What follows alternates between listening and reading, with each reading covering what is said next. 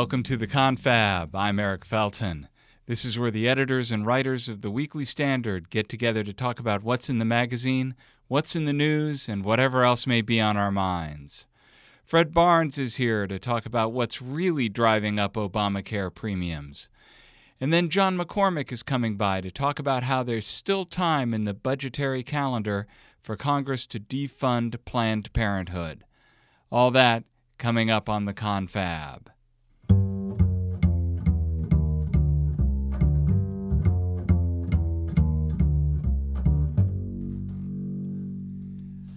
And now it's confab time. You know how we know it's confab time? How? Because Fred Barnes is here. So the confab wouldn't be the confab without Fred Barnes. Ooh, okay. Welcome, Fred. Thank you.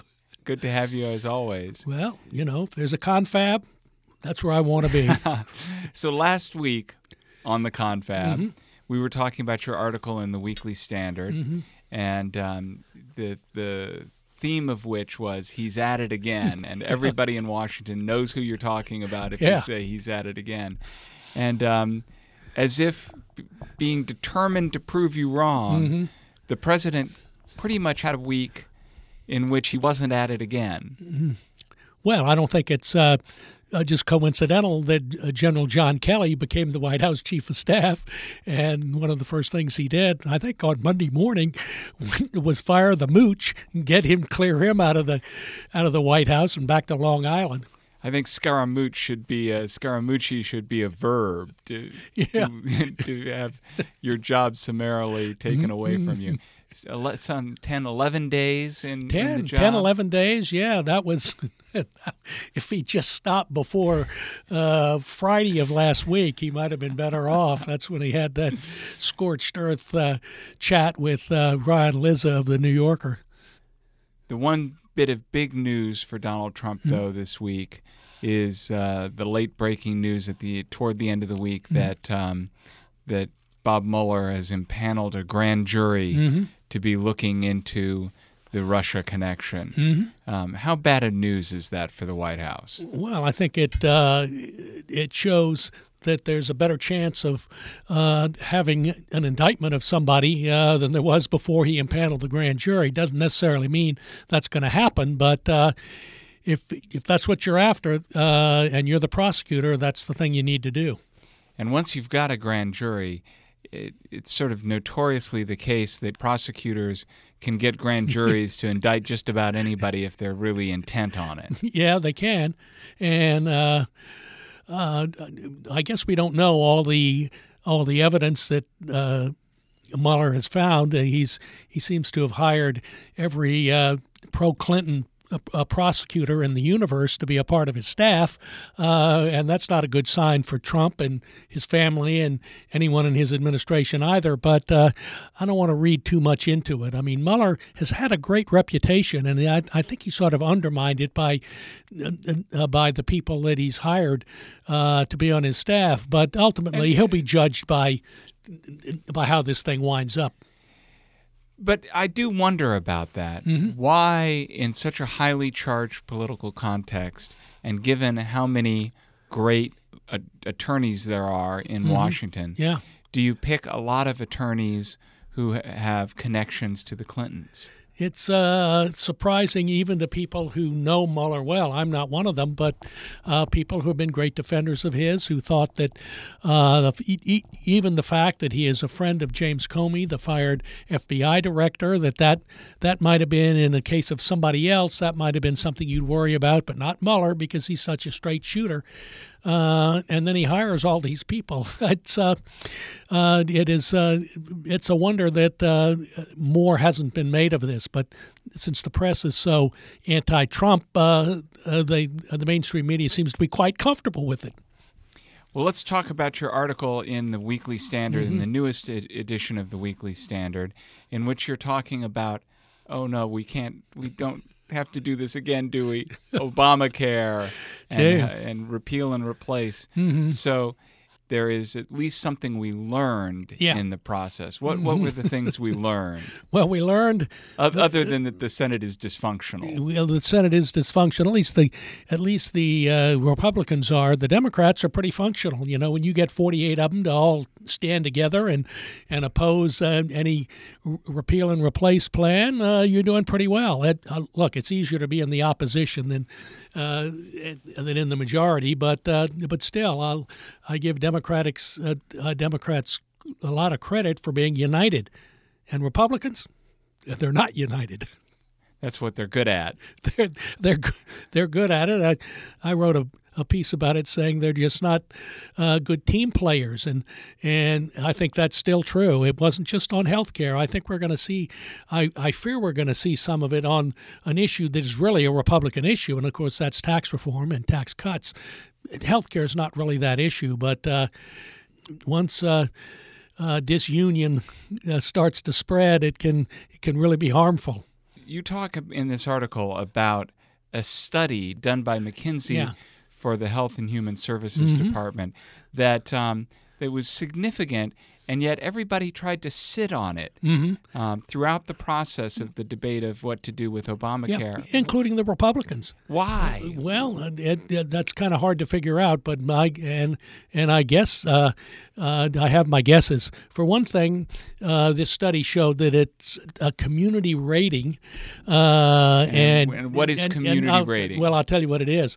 A community rating means you charge everybody the same price uh, for their health insurance, whether they're male or female, even though women spend more on health care than men do, and, and whether they have some horrible health uh, prior disease. So that- all this yeah. traditional insurance stuff of Yeah. doing actuarial tables, Yeah. throw that out the window. Yeah, this isn't insurance, but this is required by Obamacare. And what it means is that for the price that they charge anyone else for an, uh, an insurance policy, the insurers uh, that have to charge uh, that to people who are great risks of of costing the insurance companies a lot of money, and that drives up the the, uh, the premiums for everybody.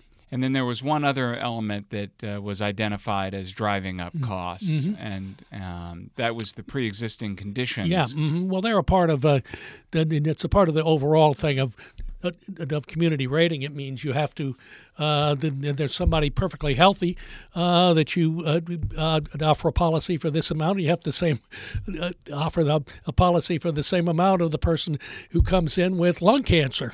This study had been done for Health and Human Services Mm-hmm. for HHS, and yet HHS did not want to put it out during the debate. Mm-hmm. Is there? Did anybody ever explain why they didn't want to put out this information about what was actually driving up costs in healthcare? Well, the senator who got these, uh, who finally got this study out of uh, HHS, uh, uh, had a little trouble finding it out, but he figuring out what HHS was up to. But and this is Ron Johnson of Wisconsin, who who said he asked him and he asked him and he asked him and he asked him again, and it would, it wasn't until he'd written an angry letter to Tom Price, the secretary of HHS, and and McKinsey itself to uh, that, uh, he finally got it. I think what it shows is that the uh, the Republican uh, substitutes for Obamacare uh, were actually, since they included a community rating and guaranteed issue and a great number of other things that are, are we remember from Obamacare itself, since it was so little different uh, from Obamacare that it was an embarrassment to Republicans. My favorite little detail from your story, though, is that when HHS did finally send the report over, they had Yeah. scrubbed it of all references to HHS and McKinsey. Everybody Yeah. took their name off it. I Nobody wanted. I know. Look, this is the new conservative Republican HHS, you know, headed by Dr. Tom Price. You know, I mean, they're acting. I mean, I don't know what would be the difference between this HHS and the prior one under Obama. Not much. So HHS also had a study on the Cruz Amendment, Mm-hmm. which was the amendment uh, to the Senate health care bill that said that as long as you offer, as an insurer offers in a given state, one Obamacare compliant policy mm-hmm. that it can then go ahead and offer various other non Obamacare yeah. policies. Yeah, all those ones that the New York Times called junk insurance. Of course, these are the ones that anybody under 40 wants to buy. Catastrophic policies that don't care for health care visits to the doctor that you're not going to do anyway. So, uh, but if you're in a car wreck, uh, well, you need that insurance. The uh, it uh, the Cruz Amendment. One of the nice things about it is every Republican, or at least 49 of the Republicans uh, in the Senate, got a copy of that report because Ted Cruz took a pile of them up to the White House when Donald Trump had that lunch with 49 Republicans and distributed them to, to all the other senators. That's uh, I'll tell you, that's there's a guy who's a good communicator. Is there any stomach among Republicans in the Senate? For one last go at health care reform? No, I think their last go is going to be to bail out Obamacare and because this is, uh, you know, to give the insurance companies uh, a whole lot of money for subsidies for enough for people, money that the, uh, was not uh, set aside for in Obamacare. Actually, I mean, it had to be freshly uh, appropriated by the Senate, I mean, by Congress, and when it wasn't, then Obama paid it anyway. But uh, that that hasn't happened so far under under Trump, and he's threatening not to go along. But you know what? he'll cave. So you mentioned a little bit before uh, tax reform. Mm-hmm. Now I remember sitting here in the Confab studio some time ago when you were making the case that Republicans would have been well served to take up tax reform first. It's it's oh, kind of yeah. their effort, oh, their I kind know. of issue. I know and and they could have gotten a success that they could have built on, mm-hmm. as opposed to now mm-hmm. they're reeling from the failure mm-hmm. of Obamacare repeal and Mm-hmm. replace. Um, how badly is the healthcare debacle going to weigh on their ability to otherwise do what would be natural Mm-hmm. for them, which is tax reform? Well, it has, you know, that failure really has had a disuniting effect on Republicans. On the other hand, they are unusually organized on tax reform. Uh, they have this, I call it the Gang of Six. Uh, you know, the Treasury Secretary, the Gary Cohn, the leading economist at the White House, and uh, the chairman of the Senate Finance Committee and the House Ways and Means Committee, and then uh, uh Speaker Ryan and Senate Majority Leader McConnell. Those six, they get together and they've agreed on the outlines of a plan, not the specific numbers, uh, but they'll get to that pretty soon. They are organized on this issue in a way they never were on health care. So, uh, despite the the splits in the Republican Party, I think they have a pretty good chance to get this. Not as good a chance as they would have if they'd gone with this first, though. Although maybe they they will feel an urgency to uh, succeed at something. Well, you'd hope so, and if they could, if they could, the best thing that could happen is they'd get together, they'd agree on a bill, and they'd muzzle Trump. Fred Barnes, executive editor of the Weekly Standard. Thanks for joining us on the Confab. I never miss a confab.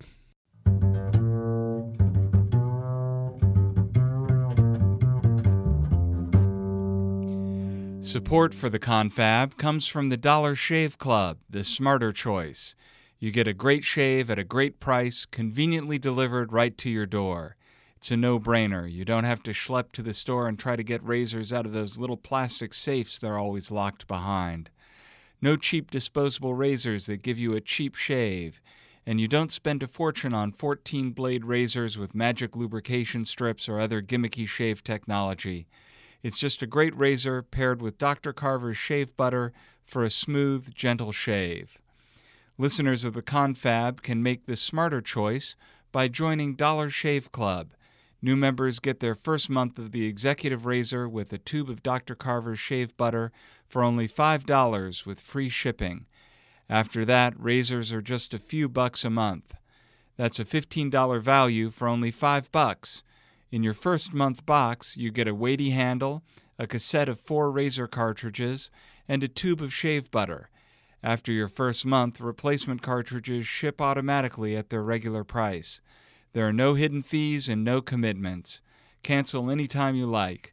For this exclusive offer, go to dollarshaveclub.com slash weekly standard.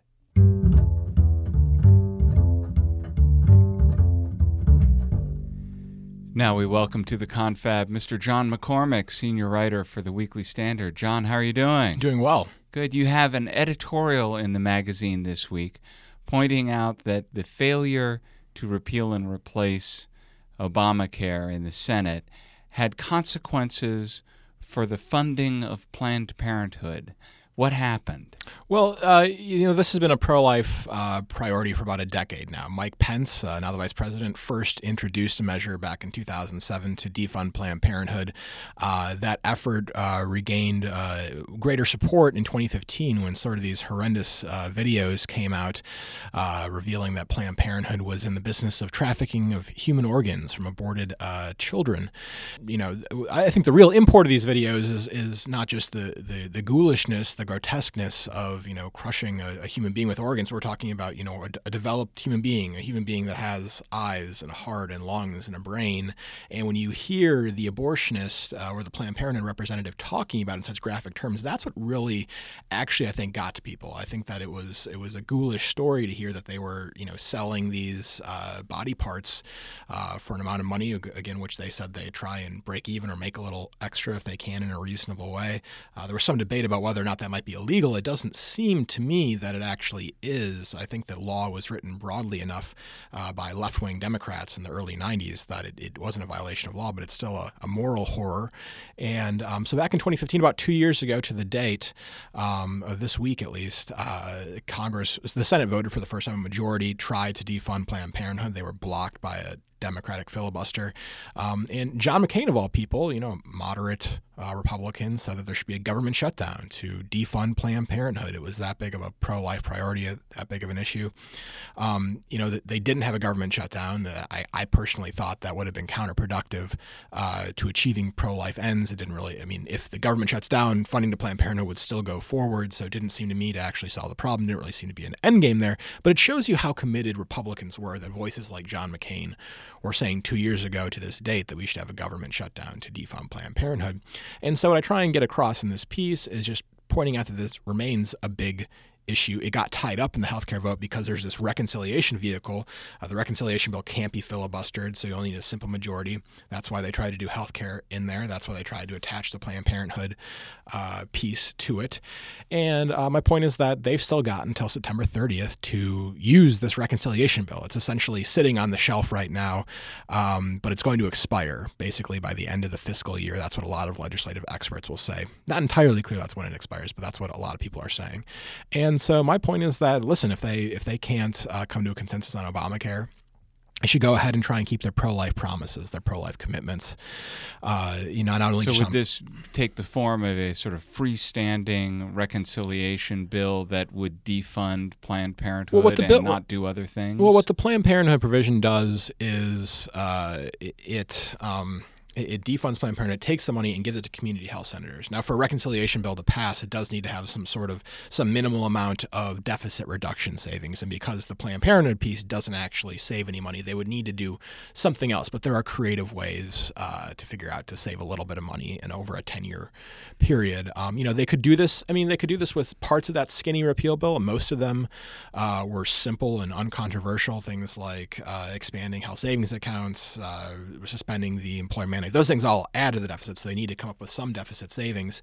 Um, there's also this idea of this uh, Graham Cassidy, uh, Lindsey Graham and Bill Cassidy, senators from South Carolina and Louisiana. They both have an idea to sort of block grant uh, the Obamacare money back to the states and let them figure things out themselves. That solves a pro life uh, problem with these Obamacare tax credits. It would also defund Planned Parenthood. That's one option um, that's still out there could pass, might not, who knows. Um, but uh, yeah, it's just my point is that they should uh, honor their pro life commitments one way or the other. So these things always come with political costs. There are arguments that are uh, vigorous on, on both sides. One of the things that Planned Parenthood has been very savvy about is to position themselves as a provider of basic women's health care services so that any effort to take on their abortion providing practices um, is met with cries that health care is being taken away from women. Have Republicans figured out any way to respond to that claim? Well, they have figured out a way to respond to it. I don't think they do necessarily a very effective job. I mean, there are several several arguments they could make. First of which is that they're not cutting one dime uh, from funding for, for women's health care. They are redirecting the fun, the money that goes to to line the pockets of abortionists at Planned Parenthood and redirects that money, all of it, to community health centers. There are thousands of community health centers across the country. Um, you know, th- there's also been a lot of reporting done on how Planned Parenthood has exaggerated uh, the other services that they provide, the so the good services that they provide. Um, you know, for example, they've said publicly that they provide mammograms. In fact, Planned Parenthood doesn't provide mammograms at all. They tout the fact that they, um, you know, will help people uh, place place children in adoptions. And if you call a lot of Planned Parents, there's a, a, a video released by this pro-life activists, these pro-life activists at a group called Live Action, uh, showing that the Planned Parenthood representatives would often tell them to to look it up on Google. Uh, you know, if that's uh, if, if that's, if that's very healthcare, helpful. you know, Very any, helpful. Dr. Google will you know help you figure it out. Or um, so it's I I think there are several arguments that they can make. You know, as for contraception, you know, the government already spends hundreds of millions of dollars on that. You don't need to go to Planned Parenthood for that. Some uh, conservatives have even proposed um, making contraception available over the counter. So, when will we know whether the Republicans have figured out what to do on Planned Parenthood with the reconciliation bill? You know, I would think that they'll probably healthcare is such a priority that I think there'll be a push to try and do something on healthcare up until the end of September.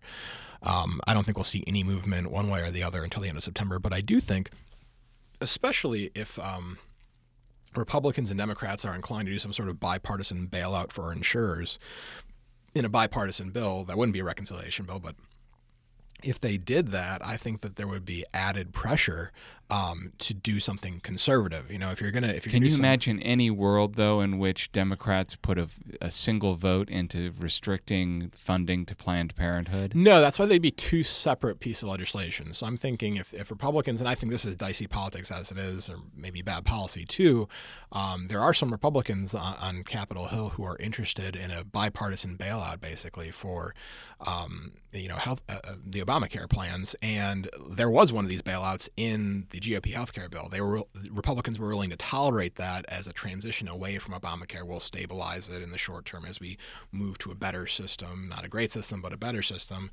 Um, but a lot there's going to be a real push against that uh, by conservatives if uh, Republicans try and do that as a standalone measure with no further reform. So I really think you probably do need something like you know maybe this Graham Cassidy compromise to block grant back to the states, you know, just a standalone measure on uh, bailing out insurers, bailing out Obamacare plans is going to be uh, pretty ugly politics on the right. John McCormack, thanks for joining us on the Confab. Thank you.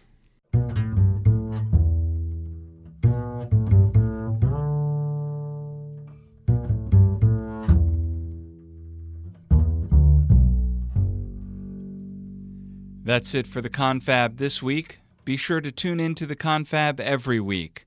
Just go to iTunes or Google Play for a free subscription, or go to our website, weeklystandard.com. Thanks so much for listening. I'm Eric Felten. Catch you next time.